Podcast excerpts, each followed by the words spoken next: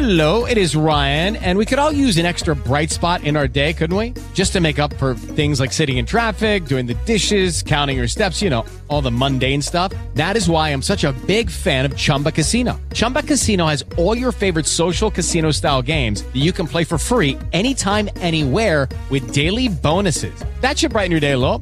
Actually, a lot. So sign up now at chumbacasino.com. That's chumbacasino.com. No purchase necessary. VGW Group. Void were prohibited by law. See terms and conditions. 18 plus. Okay, round two. Name something that's not boring. A laundry?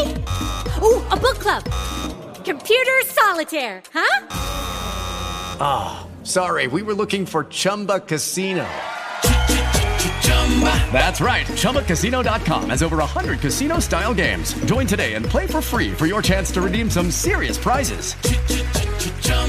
ChumbaCasino.com. No purchase necessary. Void were prohibited by law. 18 plus. Terms and conditions apply. See website for details.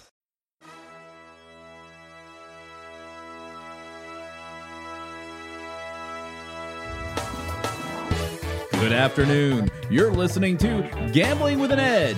Now, here are your hosts, Bob Dancer and Richard Munchkin. Good afternoon. Welcome to Gambling with an Edge. I'm Bob Dancer. And I'm Richard Munchkin. Our guest today is a poker and blackjack player and dumpster diver named Vegan Mav. Uh, Vegan Mav, welcome to Gambling with an Edge. Great to be here. Thanks for hosting me. All right. So you will talk about your current exploits in a bit, but as a kid, you were homeless and had to support the family. And you uh, dumpster dive food and you uh, did something with Toyotas. So tell us about what that was all about. To be clear, uh, when we were homeless, I was two years old, but uh, after that, we were still very, very poor. um, but when we were two, uh, that's when my father took us dumpster diving to get food to eat so we would survive. Um, and then we kind of always did it as a family and probably stopped when my dad had a little more money, but then my parents got a divorce and back to it was just me living with my mom, my sisters. We had to find a way to put food on the table and we went back to dumpster diving. I, I was probably leading the charge there. Um, I think there's probably a lot of misconceptions about dumpster diving. Um, there's a, a, a lot of um, uh, people haven't gone, so they just don't know what it's like or the the risks and stuff. Uh, as you mentioned, I also did flip Camrys. Uh, not sure which one you want to talk about first. Well, let's let's talk about um, the Camrys because the dumpster diving uh, gets much more interesting when you continue doing it as an adult when you didn't need to. Mhm. So, but let's talk about the Camrys first. Okay. Um, so um, when my parents got a divorce, I was the oldest male or the only male in the family, and we're a Latino family. I've kind of felt a little bit of pressure to uh, take care of the bills and keep the family taken care of. So um, my um, uncle had had a used car dealership. My grandfather in Houston, Texas, supposedly had the first uh, Nissan dealership in Texas uh, back in like the 70s, I guess. I think it was called Datsun even back then. Uh, so I knew a little tiny, tiny bit about cars just from being around it. And um, somehow I don't remember exactly how it started, but I, I had the realization that um, uh, in the the back then the you don't sell them on Facebook or Craigslist, you'd sell them in the classified section of of the newspaper. For those younger listeners out there, is a big paper printed on dead trees thing released every morning. And uh, I found if you go to the factory, like the warehouse or whatever, at around three thirty in the morning, they would release the first editions. You could get it there, and I'd get it there. I think it was twenty five cents when I started, and go right to the classifieds. And somewhere around once a month or so, there's just some, in my eyes, some rich businessman who just did not care about getting top dollar for his car. And there wasn't as much information. Now you can look up online what is my car worth on Edmunds or Blue Book back then nobody knew and so he would sell his car that in my eyes was worth 5000 for maybe 2000 i'd call him up right at 3.30 in the morning say hey sir sorry to bother you but you know i'll buy your car i'll take it right now i got the cash ready often you get voicemail or answering machine back then or uh, they wouldn't answer but when they did answer they'd be annoyed usually and uh, yeah i would be I'd say I'll come right now, and they're like, "Look, no, come tomorrow." And I'd usually just say, "Well, just promise me you'll sell it to me," because by morning he'd probably have ten or fifteen phone calls of people wanting to buy his car. It's a competitive market, and usually they'd keep their word as long as they they said, "Yeah, yeah, I promise I'll to you. Just let me go back to sleep, kid."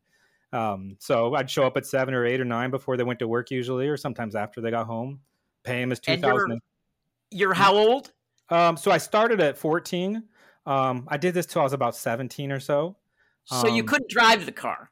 Uh, I could Legally. drive the car, just not legally. Sure.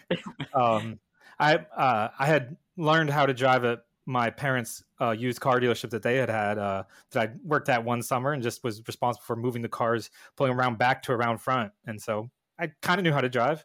My mom. My mom said as long as I stayed safe and kept out of trouble, and you know she knew I was making money, she was okay with me driving without a license. Um, so I'd show up, pay him his money. Um, I guess occasionally they were a little skeptical, like who's this little kid or whatever. I don't know. Um, and uh, so the ad to I would only buy cars that were completely functional, no issues. You know, I didn't want to fix anything. I didn't know how to fix anything, so I'd make sure it was in good condition. Um, I'd wash it really clean, call up the um, newspaper, and uh, had a little trick because the ads were about hundred dollars back then for ad space in the newspaper. It's a lot of money that I didn't want to spend if I didn't have to. And I'd say, "Hey, um, I listed my car for sale yesterday, and you put two thousand dollars, but it's actually five thousand dollars," pretending to be the guy I'd bought it from. And they, I said, "There's a typo or something. Just switch that to a five for me." They say, "Okay." And then I said, "By the way, you put my um, work number there. Let's change that to my home number." And I'd give them my personal number. And so that so then they'd list it right back up. You get about 12 days i think to have the ad run. So i had 11 de- left for free. And uh, people would just call me up not knowing. And the dispatch the newspaper didn't know back then that uh, i was kind of running a little game on them. And i did that many many times. It, it didn't always work but i'd say 9 out of 10 times i got that through and uh, save $100 in each one. I'd wash it really clean. People would come within a couple days. I'd flip it sell it and then move on to the next car. But wouldn't the people at the newspaper recognize your voice after a while that they kept whoever this guy is keeps making the same mistake and he Uh, has all kinds of different work numbers but only one home number or something Maybe uh, I only did about once a month, and um, I wouldn't do it for every single car. There was sometimes prohibitive if if his price was weird and I couldn't just get one digit to change to make it what price I wanted to get for it. Then I might not call on that one. I only did it once a month. They had an operating line. I don't think they. I got different people. I don't think, as far as I know, they didn't. They didn't catch on.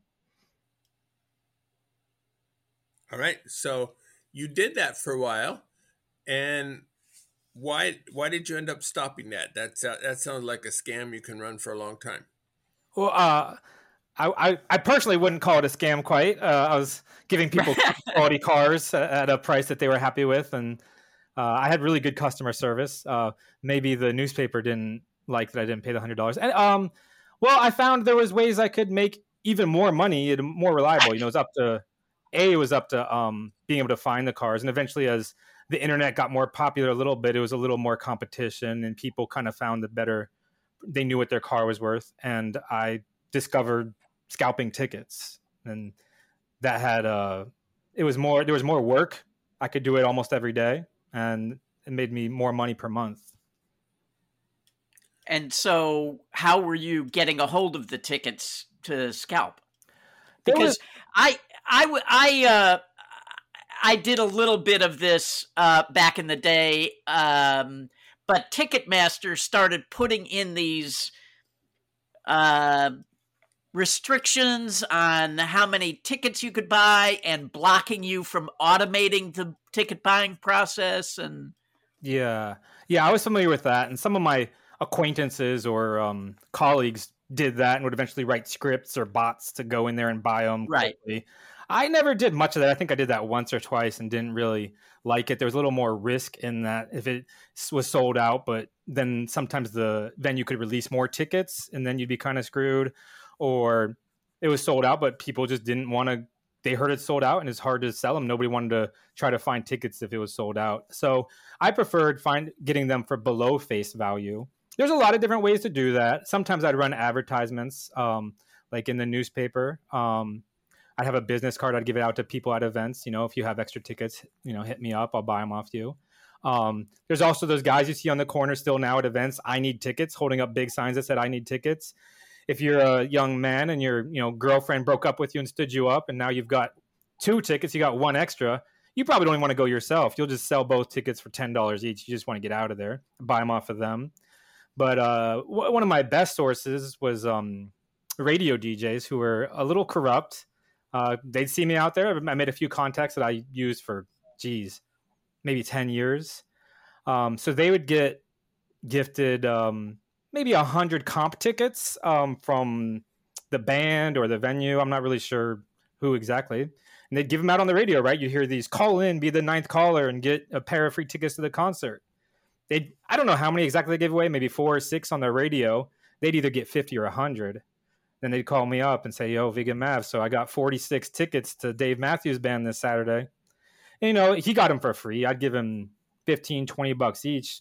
He'd make his whatever thousand dollars, and I'd turn around and sell them over face price often, or at face price, or if it was a small concert below face price, and I could still make my profit. And that relationship lasted a, a long time. Uh, they got away with it without knowing these DJs. I had I had two DJs to be clear who would, would help me out, and other workers at the venues would get whatever twenty tickets. Who worked there for whatever reason, a manager or something could get twenty comp tickets, and they didn't need these tickets, and their friends were tired of going to concerts or whatever, so they just sell them to me for five, ten bucks each. I'd turn around and flip them. How yeah, you get in- definitely uh, advantage plays. How did you get into poker? Um, for poker, um, I was in college. Um, still to this day, I did some digging in my old emails as best I could. I don't know if it was 2003 or 2004, but it was one of those. I was at my buddy Derek's house. Shout out to Derek. He he's still one of my best friends, and uh, we went to high school together. We were on the chess team together at the high school. And uh, I don't know if you know, a lot of the chess nerds were also Magic the Gathering nerds, and a lot of the Magic the Gathering nerds became poker nerds. And he had um, become a professional poker player. I didn't know that. We were over at his house watching The Matrix, great movie, and uh, both not doing our homework for school. and by the end of watching The Matrix, he had. Um, I, I, I mean, I asked him at the end, like, what, what are you doing exactly? You know, he was on the computer while we watched The Matrix all the time. He said, I'm playing poker online for real money. I said, wow, that's a thing? He said, yeah, it's a thing. I've been doing it for almost a year now.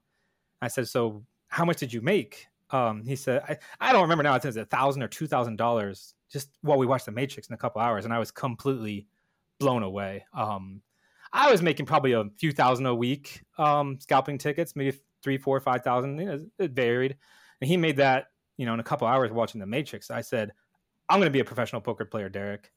And he said, Hey, hey, Pep, Pepe, do you do you even know how to play? He called me Pepe back then. Um, he said, Do you even know how to play poker? I said, No, I, I don't.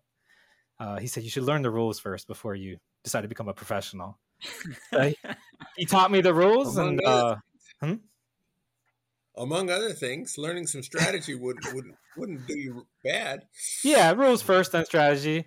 So he taught me the rules, and of course, I was horrible, but he was pretty good. Um, uh, t- to be clear, actually, we were what we're called, or he was back then, and then I became what we're called hosts or props on um, Absolute Poker and Ultimate Bet.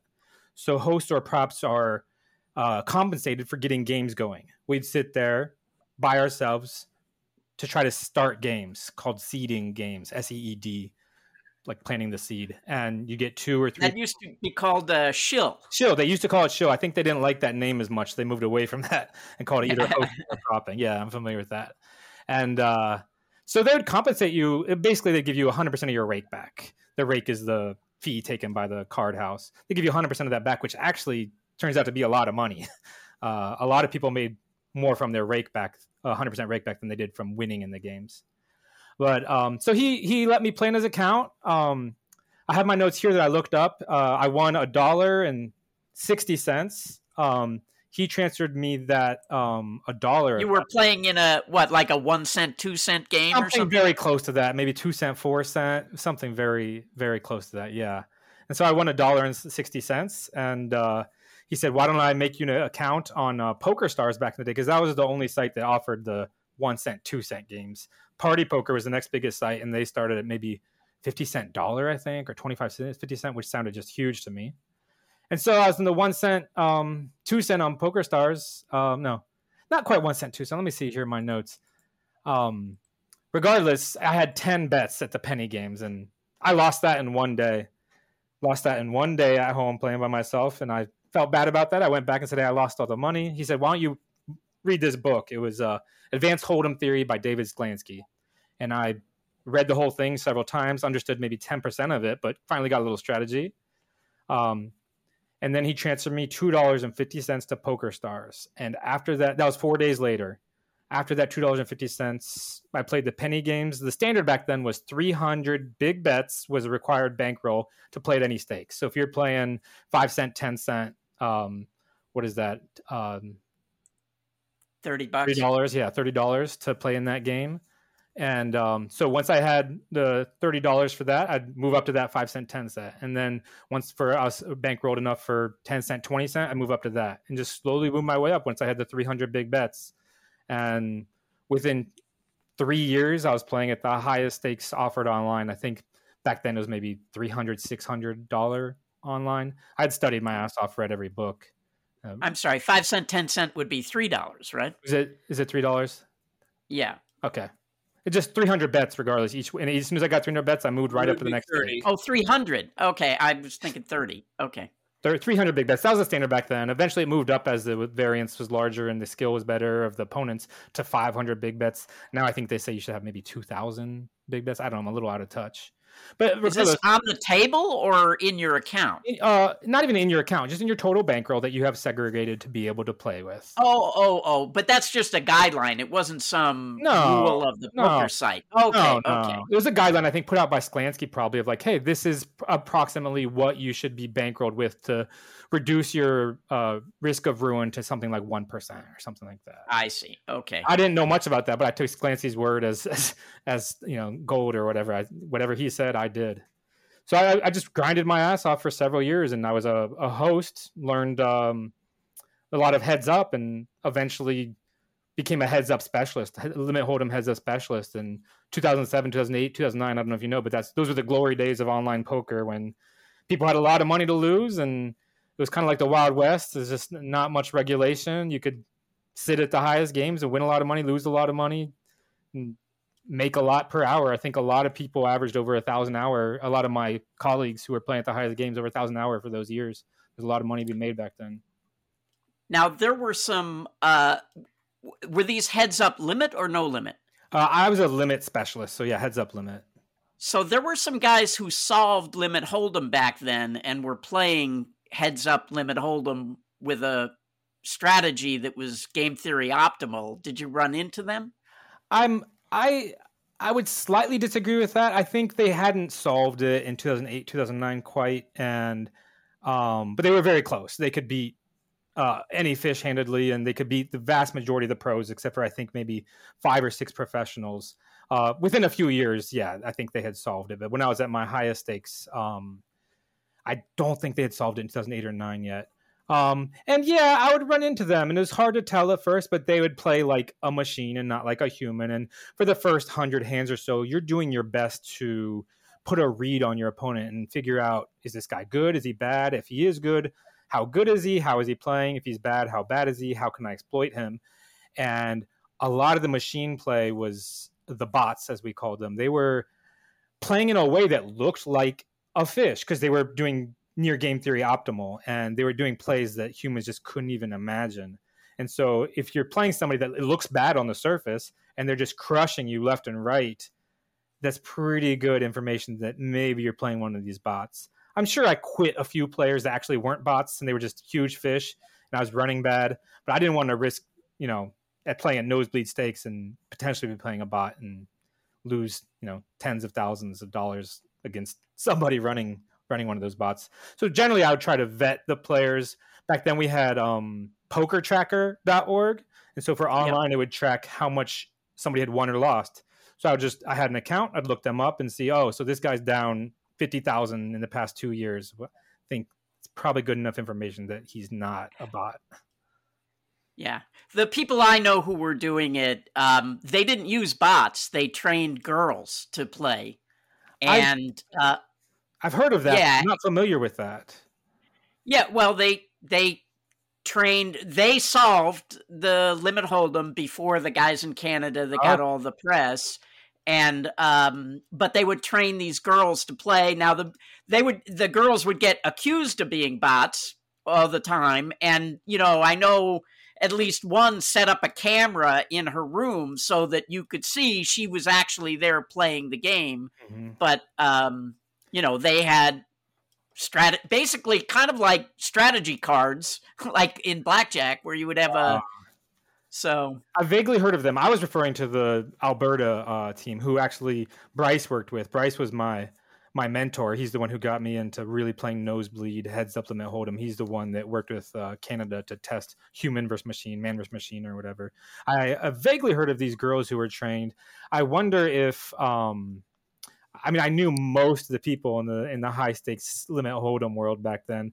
Um, am I am I allowed to say some of the names of the girls I knew and see? Uh, do they do they not want to be outed on here? probably not Okay, well, we'll, talk, we'll talk later. I'll see, Um, see if they are who I think they are.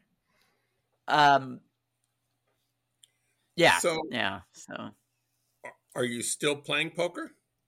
Um, not not very much at all. I think in the past uh, six years, I've probably played maybe two or three hours of poker. Um, in 2016, I officially retired from gambling to focus on getting into medical school. Uh, it was a long road because while I was in college, and to be clear, uh, people ask me sometimes, you know, in life, what what is your biggest regret? And probably my biggest regret, or one of my biggest regrets, is um, graduating college, uh, undergrad. I was making so much money at poker and was really starting to dig deep and polish this craft, just like any craft that somebody really cares about and is really taken to the next level. Um, it was really engaging, and I really, I really put a lot of care, and I was proud of my level of play. I took a lot of pride in my play, and school got in the way of that. And I really listened to the people around me, which I try not to do anymore. Of like, just social pressure to do college. And so what I did was I graduated college barely. It took me six and a half years to get a four year degree. Uh, graduated with a 2.9 GPA. Uh, my last year, I think I failed the majority of my classes and just passed the ones that were necessary to graduate. And there was many times when I had to make the decision: Do I keep playing this fish um, and maybe make five or ten thousand, or do I go sit in the back of poetry class and be bored? And you know, and so wait your regret is finishing college yeah, absolutely, absolutely. Finishing college, I should have because you could have I made a lot- more money I made a lot more money. I could have done something that I was passionate about. I, I was also having a lot of uh, great life experiences. I was traveling, networking with other professional gamblers. So, and my heart wasn't really in school. On top of that, um, once you graduate from undergrad, it kind of limits you from what scholarships you're eligible for. Um, once you graduate the first time, so if I had just withdrawn and finished, just focused on poker, and then later went back, I could have had those scholarships, gone back when I cared about it, and actually learned, paid attention. And so what happened was it really uh, made my GPA suffer. So when I'm applying to medical school, I mean, I got laughed out of some some meetings with the admissions at medical schools. Just like, "Oh, so you want us to let you in? You you did horribly on the MCAT and you had a 2.9 GPA. You know, just get out of here, man. Um, so it took me about five years of focused dedication to rectify that, and eventually. and how did you do that uh, so I actually think I used a lot of what um, I learned in poker about um, strategizing, optimizing. You know, everything's about optimizing and uh, networking. I just, for one, I just emailed admissions at I don't know 50 schools across America and said, "Hey, uh, I have a pretty poor resume, but I'm serious about getting in, and I'll do whatever it takes. Can I meet with you?" And half of them would reply and say, "Sure." And I'd drive down there. uh, drove across America to meet with these admissions, and half would say, or maybe 25% would say no, another 25% wouldn't respond. And regardless, what I did was just showed up. I just went anyway, knocked on their door, and said, Hey, I'm driving here. I'm in Florida. I drove from the Midwest, and I'm just trying to meet with you and see what I can do to get into your medical school. And you don't need all of them to say yes or to give you guidance, but one is enough. And I got a few admissions people to be impressed with my story and how dedicated I was. Um, they said, Hey, here's your path you do this, this, and this, and you've got a good shot at getting in. And so I was like, okay, I'll do this and this, this, so maybe I'll apply next year. And they said, you know, that might, it's a little optimistic, maybe give it three or four years. And I said, okay, I'll come back in three or four years once I've done these things you outlined for me. I came back to those schools. I mean, I stayed in touch. You met them every six months. Came back four years later and said, "Hey, here I am. I did the things you told me. Here's everything." And several of the schools were impressed and said, "Okay, like re- regardless of your poor GPA, you've shown me you have what it takes." And I got accepted to several medical schools. But now you've dropped out, right? uh, dropped out is not the correct term. Or my school was Taking a hiatus. um, the technical term is on a leave of absence. Um, you know, I uh, when I was playing poker online, I was I was a majority of online player. I played a little in real life in LA. Um, with the, highest stakes games for limit were in LA back in the day. I think they still are now. Um, so I had my laptop. I could go anywhere in the world. So I thought, why not just go to some place with a lower cost of living, with a nice little beach, uh, beautiful women, you know, warm weather. Uh, sounds great. So I, and as soon as I graduated, I um, went to Japan, spent several years in Japan. I spent three years in Japan. I spent four years in China. I was living on a, so I just did a Google search, like warm city, China, basically. And I found, uh, yeah, uh, you didn't find that in Japan with a nice beach, did you? not not quite. They do have uh, Okinawa or something, but that's not where I was. I was in Kyoto and Tokyo, the two biggest cities. Um, I just figured I might as well get out there, and I enjoyed it. And I actually majored in Japanese, so I figured it'd be fun to travel and do that. And after being there and realizing how expensive Tokyo is, uh, I said, you know what? Let me go to China and be someplace warmer. So I found out China actually has a tropical island. They call it the Hawaii of the East. It's called Hainan. So I spent four years in Hainan, living a few miles from the beach. You know, drinking coconuts, getting massages on the beach. You know, playing high stakes poker in my room. and it was great then because it's 12 hour time difference. I could play the night games over here through midnight to 8 a.m., which is when all the you know drunk or high or losers were online, and I could play that during the daytime and have my nights to myself. I did that for four years. Learned Chinese, learned Japanese. Uh, lived in Thailand. A lot of the high stakes pros, you know, bought houses or rented houses in Thailand and would have just um, just these uh, little centers where people would learn and study together and play online in Bangkok and Chiang Mai. It was a wild time to be over there, uh, playing online and learning with you know some of the best in the world.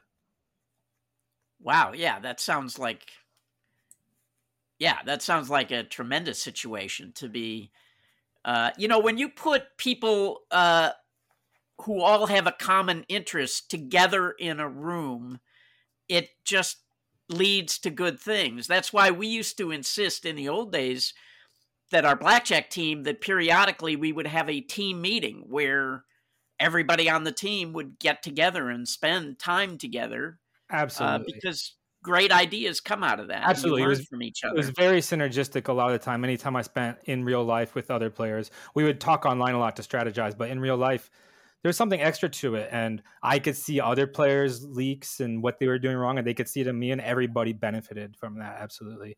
Unfortunately, you know, there was a lot of shady characters over in Thailand doing doing other businesses that I wasn't super super interested in, and I ended up moving out of the the house. But I had a lot of good experience while I was there. I ended up getting my own apartment, but you know, there's a lot of there's a lot of shady stuff going on on the internet back in 2006.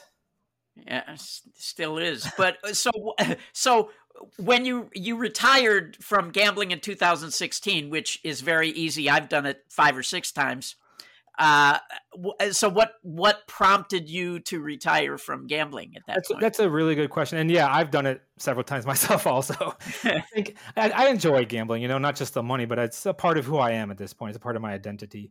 Um, for the longest time, I I think I spent more hours um, actually at the tables than a lot of my colleagues because I realized what an amazing opportunity this was, um, and that it wasn't going to last forever. The ability I could go online and play an hour, go play in real life, and I could probably average I don't know one or two hundred dollars an hour. I'm not sure, but for many years, we're averaging over five hundred an hour. You know, any time of the day. Uh, for the peak years, over thousand dollars an hour. It's just, just ridiculous, and I realized this just can't go on. It just can't go on like this.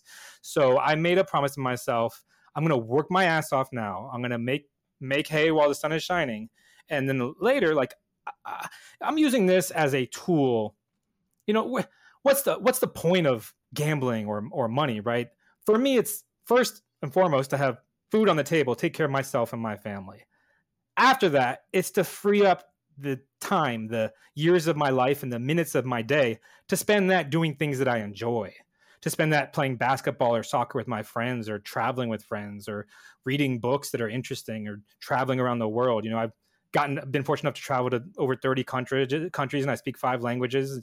It, I've been able to buy my life back through poker to not have to go to an office job and to play if I want to now or not. So I promised myself, I said, Vegan Mav, once you're making $200 an hour, um, we're done. We're done with this. We're retiring. Once you are only making 200 an hour, you know, once the curve comes back down, because I started at $5 an hour, or, you know, a few cents an hour, $5 an hour, $10 an hour, peaked at somewhere around 1200 an hour. And then it just slowly started coming down. I could see the future coming. I just made that decision. 200 an hour, we're done. Then somewhere around 2016, we're tracking our hourly, know, all the, the top pros who are serious, you know, they, you track your hourly, you track all your data. And I had hit something like 240 an hour. And I said, close enough, close enough. I'm tired. I'm tired, you know, and I'm not getting any younger. I've always had the dream to be a physician. So I said, talk with, talk with my family. I said, you know what? I'm done with this. I'm going to go try to get into medical school. And that was, the second time I retired. I guess I had done it once before that when I was making several hundred hours because I was t- a little tired of the game, and I think I've now I'm back in it again. Um, you know, I'm playing mostly blackjack now, but um, considering getting back into poker, we'll see. I'm interested in hearing about your blackjack adventures, but before we hear those, we need to take a brief commercial break. Hello, it is Ryan, and I was on a flight the other day playing one of my favorite social spin slot games on chumbacasino.com. I looked over the person sitting next to me, and you know what they were doing? They were also playing Chumba Casino. Coincidence? I think not. Everybody's loving having fun with it. Chumba Casino is home to hundreds of casino style games that you can play for free anytime, anywhere, even at 30,000 feet. So sign up now at chumbacasino.com to claim your free welcome bonus. That's chumbacasino.com and live the Chumba life. No purchase necessary. Group. Void prohibited by law. See terms and conditions. 18 plus. The South Point has more than 10,000 games returning at least 99%. This is more such games than anyone else has. To celebrate the upcoming South Point 400 NASCAR event, the October promotion is logo merchandise, which you get by earning 1,800 points weekly on any machine, limit one per player per week. You must pick up your own gift.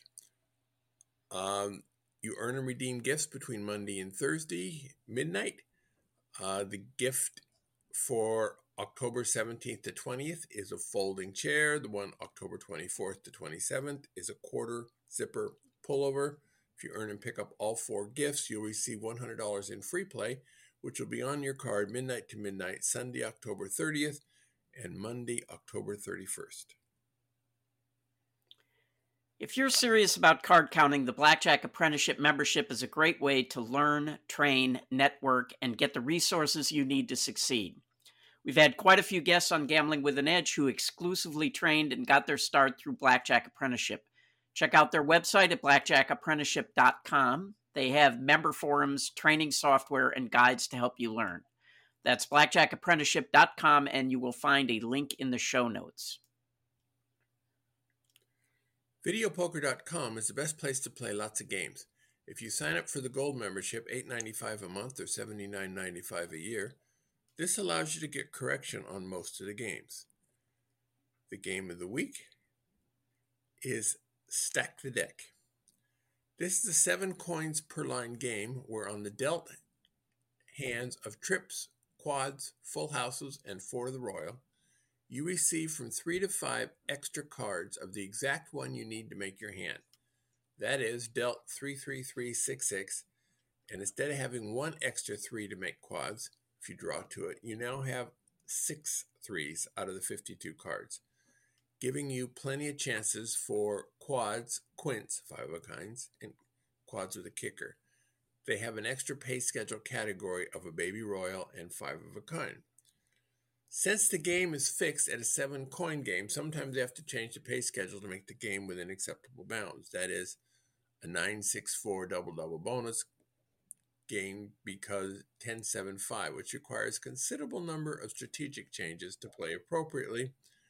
In addition, uh, with the extra cards to make the four of a kind, it must be right to, be, to break dealt full houses and go for the quads. If you're interested in getting an edge at sports betting, then unabated.com is a great resource for you. Founded by frequent Gambling with an Edge guests, Captain Jack and Rufus Peabody, unabated.com is designed for both new and experienced sports bettors. Their real time odds screen, tools, and calculators take a lot of the guesswork out of trying to quantify your edge. There is also plenty of free education and instruction to help you along your journey to become a sharper sports bettor. You can currently take advantage of a seven day free trial to decide if the premium membership at unabated.com is right for you. Right, we are back talking to Vegan Mav. Some, so you decided to take up blackjack, uh, either before or after you took your leave of absence from medical school.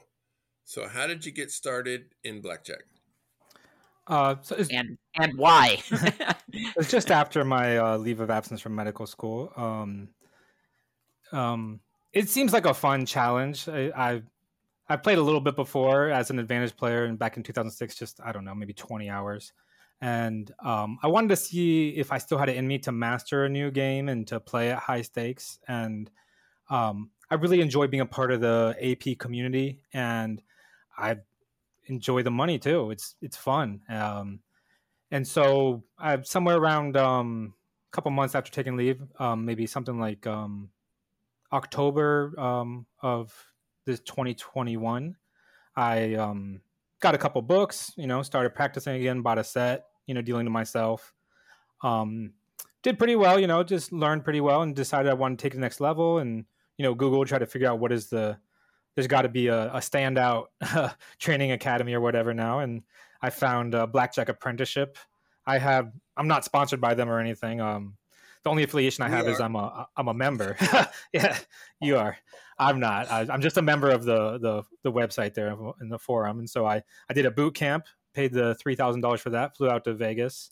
Um, believe it or not, that was actually my first time ever in Vegas as a professional gambler for most of my life. Um, I'd gone to LA for some high stakes games. I'd never been to Vegas, and uh, did the boot camp. Learned a lot, networked a lot, and um, started playing seriously probably right after that, somewhere around February of this year, 2022. Um, playing at my local casino, I've got in just over 100 hours there, and been playing in the Midwest. I think I've been backed off of maybe six or seven casinos now. Um, up just about 14,000 after just over 100 hours. Um, I'm enjoying it a lot and learning learning a lot and learning how to optimize that. Getting ready and practicing. My plan is to in the very near future, within the next 60 days, start a little tour around America. I've done some short trips here and there. I went to um, DC, um, in the Philly area, the Midwest. You know, done a maybe week week long trips here and there.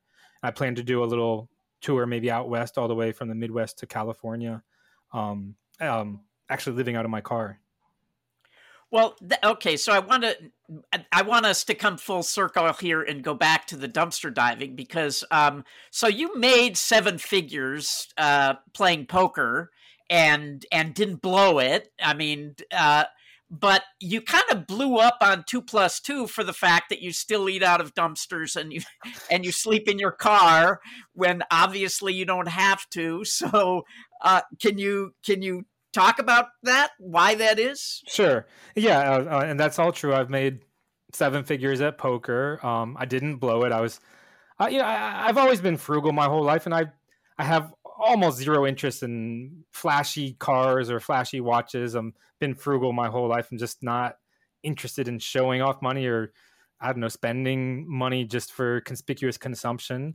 I use my money to free up my time to enjoy my life. Um, and I've always lived by the the idea that you know you can make money by not spending money. Every time you don't spend twenty dollars, it's the equivalent of not spending twenty dollars. Um, so I have Well, also, $20 that you save is worth more than $20 that you earn. Because when you earn $20, you have to pay some percentage of that in Uh, taxes. I've never but by not spending Yeah. 20 that you already have, it's worth more than I've the, never realized that, but that's hundred percent true. So um, I was lucky enough, you know, to be at my peak. I probably was in my peak hourly 2008 or so, and had saved up some money. And I don't know if you all remember, there was kind of a recession around that time, a housing crisis. Sure. Yeah. yeah.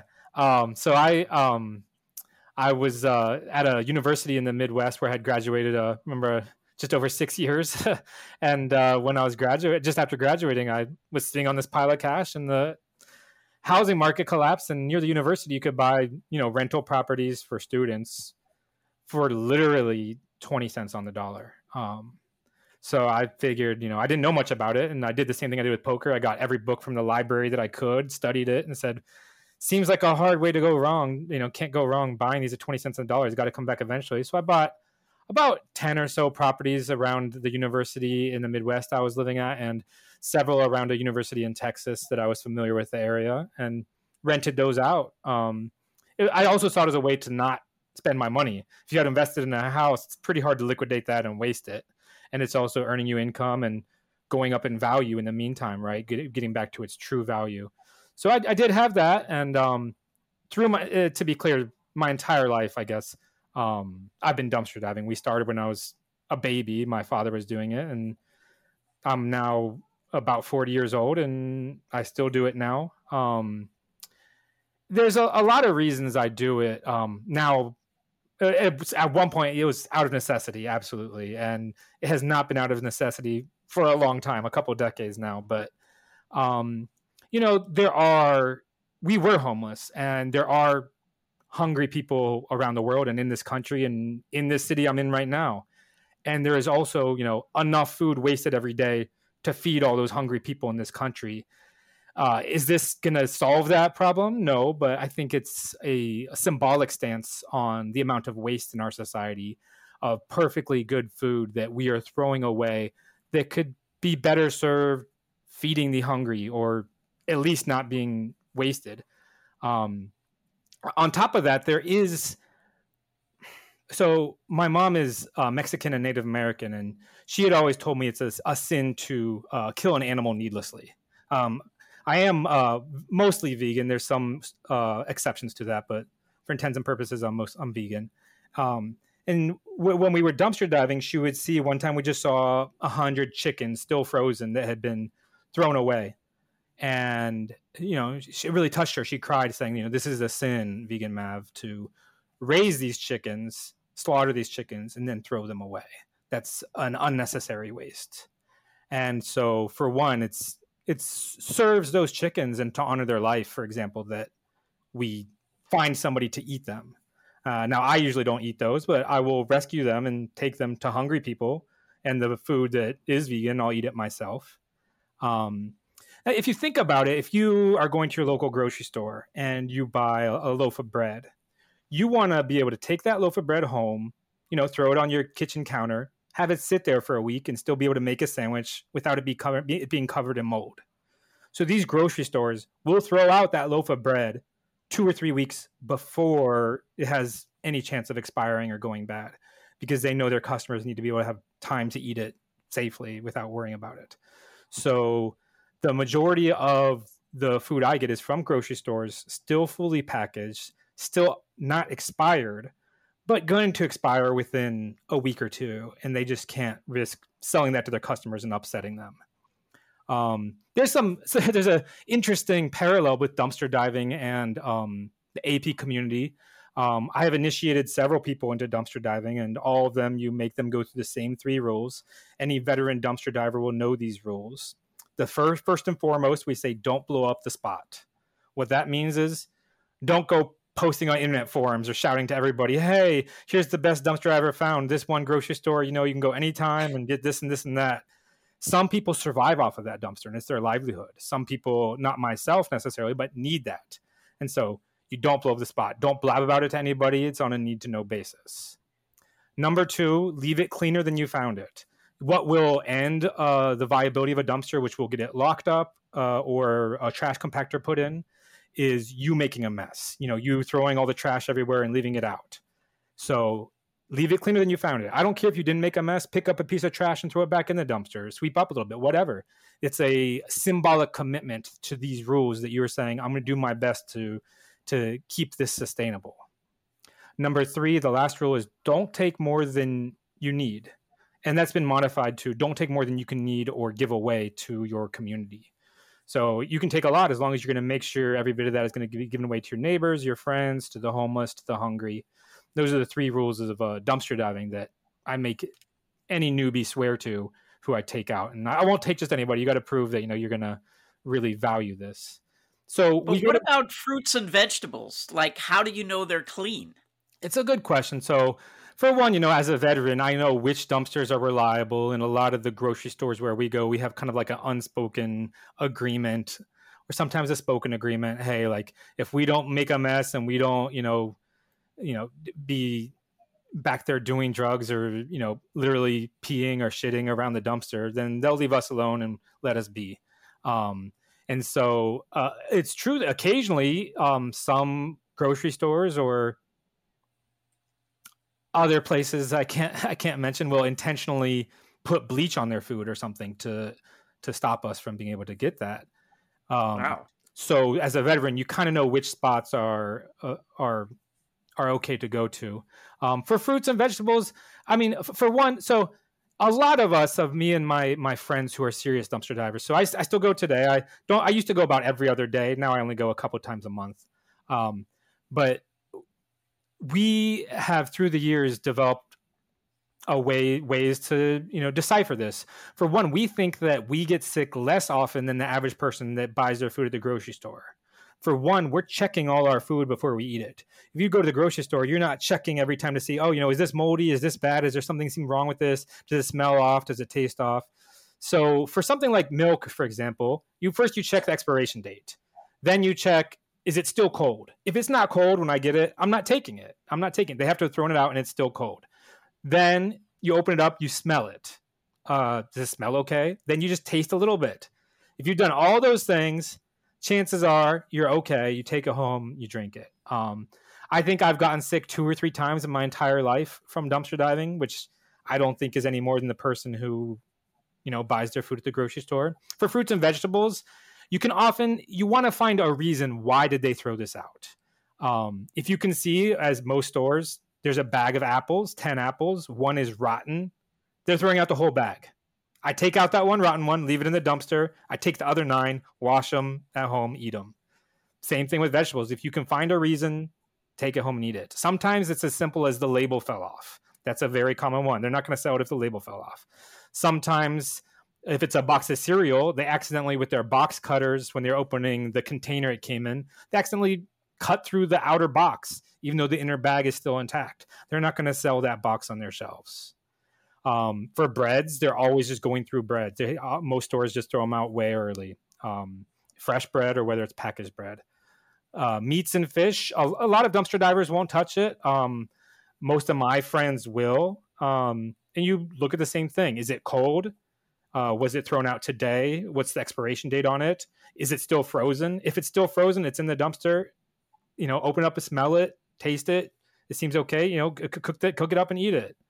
This, um, just use your common sense, and over the years, you kind of get a sense for what your tolerance is and what are the likelihood that whatever item you're looking at is has gone bad. I going back to blackjack. Have you ever found that when you're good at Chinese and Japanese and other languages, that that's a useful skill playing blackjack? And if so, how? Yeah, absolutely. Um, so as I lived in those countries, I, I grew up speaking Spanish, and it's it's easier to pick up a third or fourth or fifth language once you always already picked up a second. Um, I also minored in linguistics at Ohio, at my university, and so uh, I have a little bit of language ability. Um, so at the blackjack table, I, first first I want to fit in and not get backed off. So with the ploppies, I will try to be one of the ploppies, be one of the friends, talk to them. So um, my best language is Chinese, um, foreign language, then Japanese, then Thai, then Khmer, which is the language of uh, Cambodia. Um, and so I will just try to become friends with them first of all um, for a lot of different reasons. I try to sit in the middle, so on my left and my right are both ploppies if there's uh, multiple players.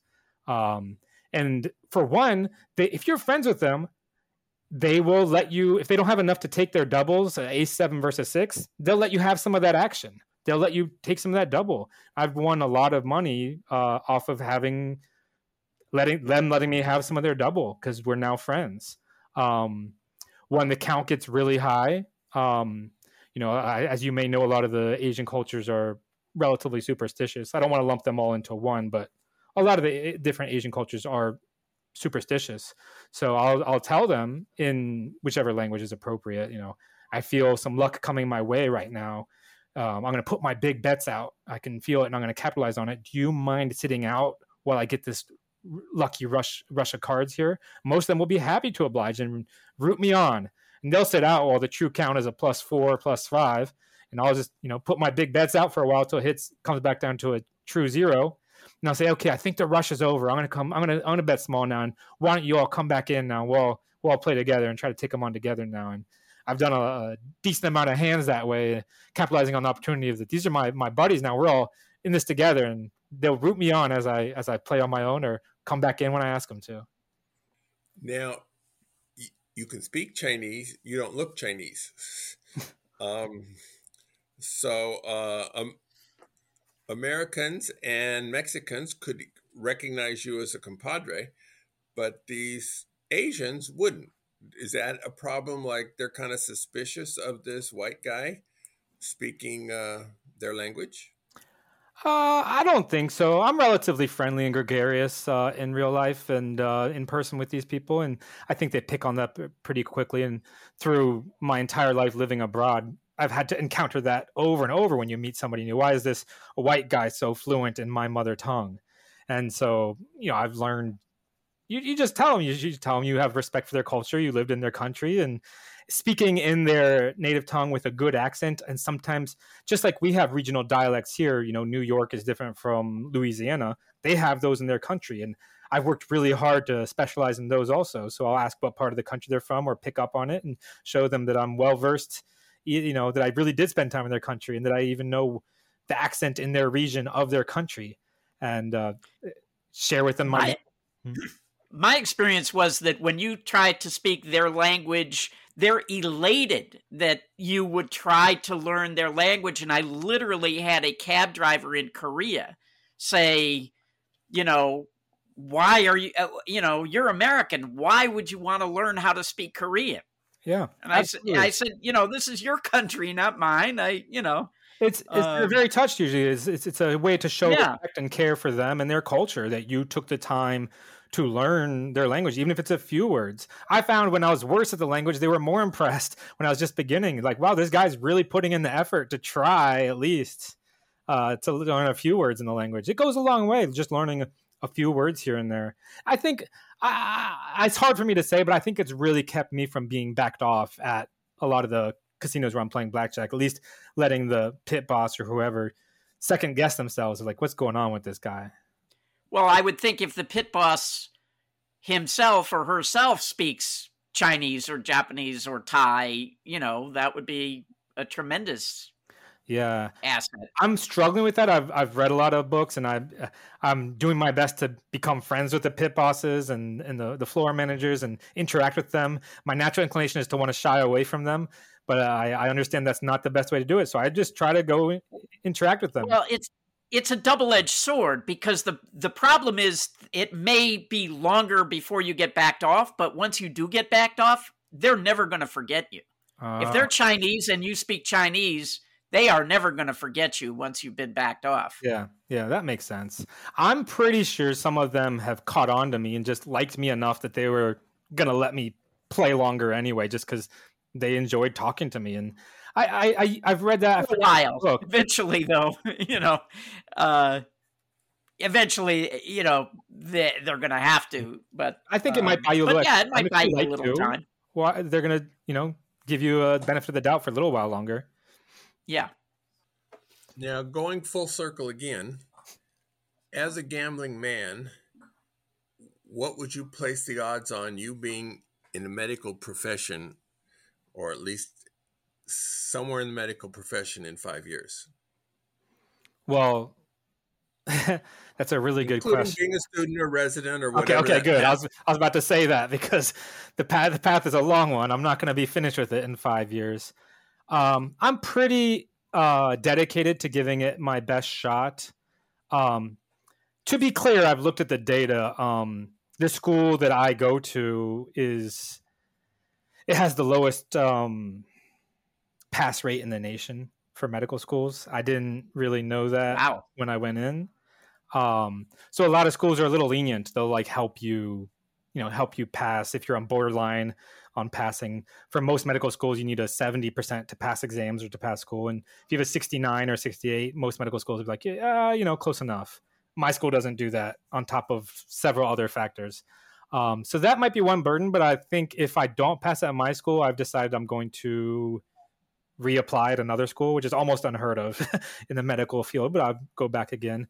I'd give it um I say something like a 55% chance that within 5 years I'm in in the medical field. 55%. Yeah. Nobody says 55. It's like 50 50 or something is a common answer, but 54.2.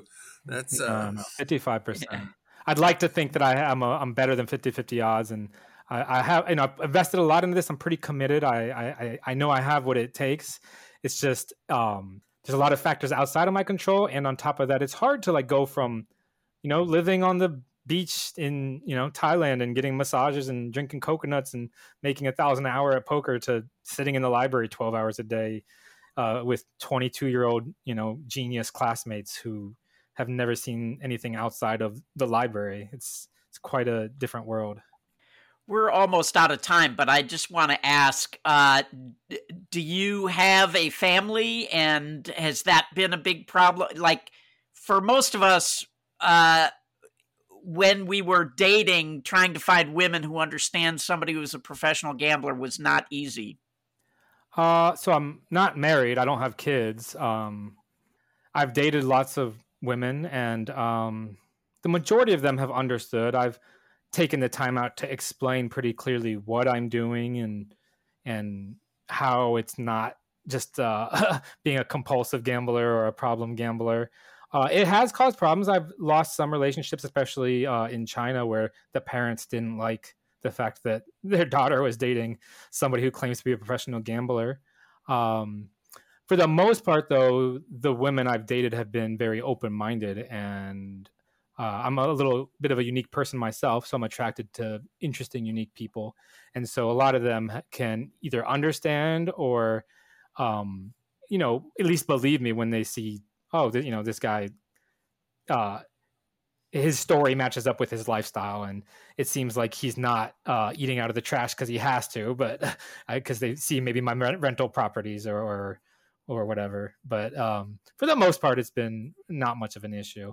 There is um there's one thing i'd like to say for for, for poker when we were playing uh, heads up a lot of the time if you ever you're playing heads up session maybe eight hours long if if you go to the bathroom um they will uh, often leave. They'll quit. Those will go play somebody else. The fish you have on the line doesn't want to wait two minutes for you to go to the bathroom and come back. So we can't afford to, to say, hey, buddy, hold on a second while I go to the bathroom. So I would have my partners, my girlfriends, uh, sit down there and I'll tell them, call raise fold. They'll tell me you have, you know, king jack suited. I'll say raise call while I'm in the bathroom. And if, if they weren't, if, if they weren't, if they weren't there, I would use the extra wide mouth Gatorade bottles um, by my desk.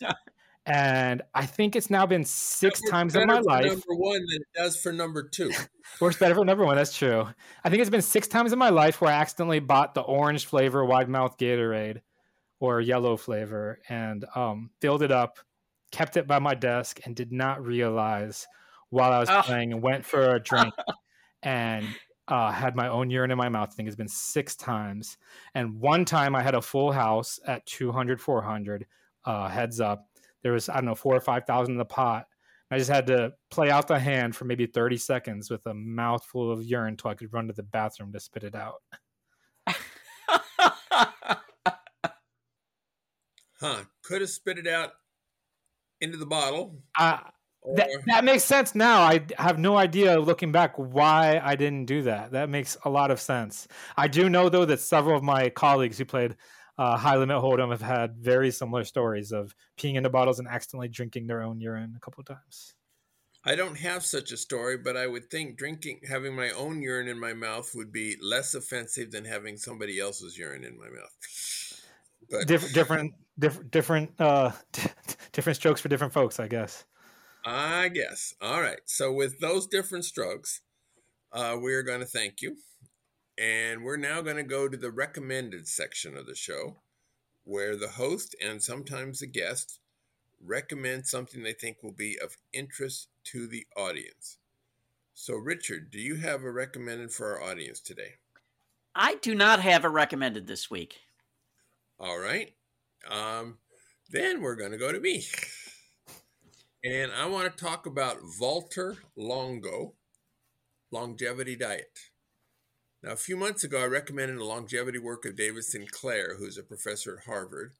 Walter Longo is a professor at the University of Southern California and writes on similar topics.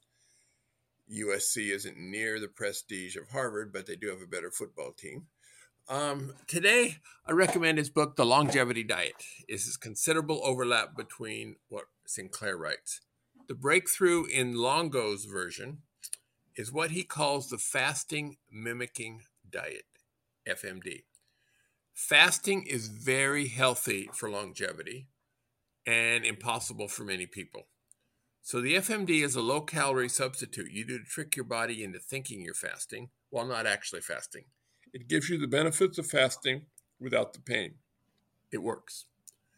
Uh, next week, I'll tell you about another author on this general subject.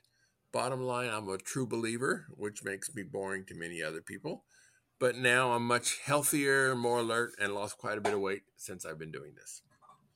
So, Vegan Mav, do you have something to recommend to our guests? Absolutely. And talking about the fasting mimicking diet, I'm a little familiar with that and with fasting for longevity. And uh, I personally do fasts, uh, usually water only, five days. Uh, it's quite hard, but the benefits are immense. I've had some of my best poker at the end of those five days with extreme mental clarity and focus. Um, so I, I actually have two. One to fill in here for Richard. Um, TommyAngelo.com uh, is his website. It's Tommy Angelo. He's a poker author, poker coach, mostly for mindset and mindfulness. Uh, he specializes in what we call non-betting decisions. Betting decisions are strategy at the table. Non-betting decisions are, you know, what am I going to have for dinner tonight? Uh, how am I going to set up my my poker space, my poker mind? What can I do to increase my EV by increasing my my mindset? He's a expert in that, and he's helped me a lot. So his website is tommyangelo.com, T O M M Y A N G E L O.com. Uh, I get nothing from this. I'm not an affiliate or anything. It's just he's really helped me a lot. And the second one is I recently started using it and I love it. It's an uh, internet wide for your home internet ad blocker. So it blocks all in, uh, advertisements as they come into your modem. It's called uh, Raspberry Pi Hole, P I H O L E. You can Google it, find out more about it. Um, they have discount ones available on eBay for about 50 bucks. I have no affiliation with them either, but uh, I love browsing my internet and actually having close to zero advertisements. It's an amazing experience. By the way, I use the Brave browser, which does block a lot of that. Mm-hmm. So, and it blocks the tracking from, uh, you know, Facebook and Yeah. Twitter and Yeah. all of that. So, Brave is great. The benefit of this one is anybody comes over to your house, they connect to your Wi-Fi, whatever browser they use or anything, they get the benefit of you having installed that and not having any ads on th- their experience either. ah, that's interesting. Before we let you go, if some of our listeners wanted to get in touch with you, how would they do that? Uh, yeah, that'd be great. I'm actually interested in networking with other people and talking to people who appreciate my experience or you know can relate to it. I think this whole world of gambling and you know you know making money through non-standard forms is really interesting, and there's a lot of interesting people out there. So I'd love to share my email with people. It's actually uh, dumpsterpoker at gmail.com. Dumpsters, D U M P S T E R, poker, P O K E R, just dumpsterpoker at gmail.com. I'd be happy to hear from anybody. Very good. Very good. Thank you. Thanks for having me. uh, thank you, Richard. And go out and hit lots of royal flushes, everybody. Good day.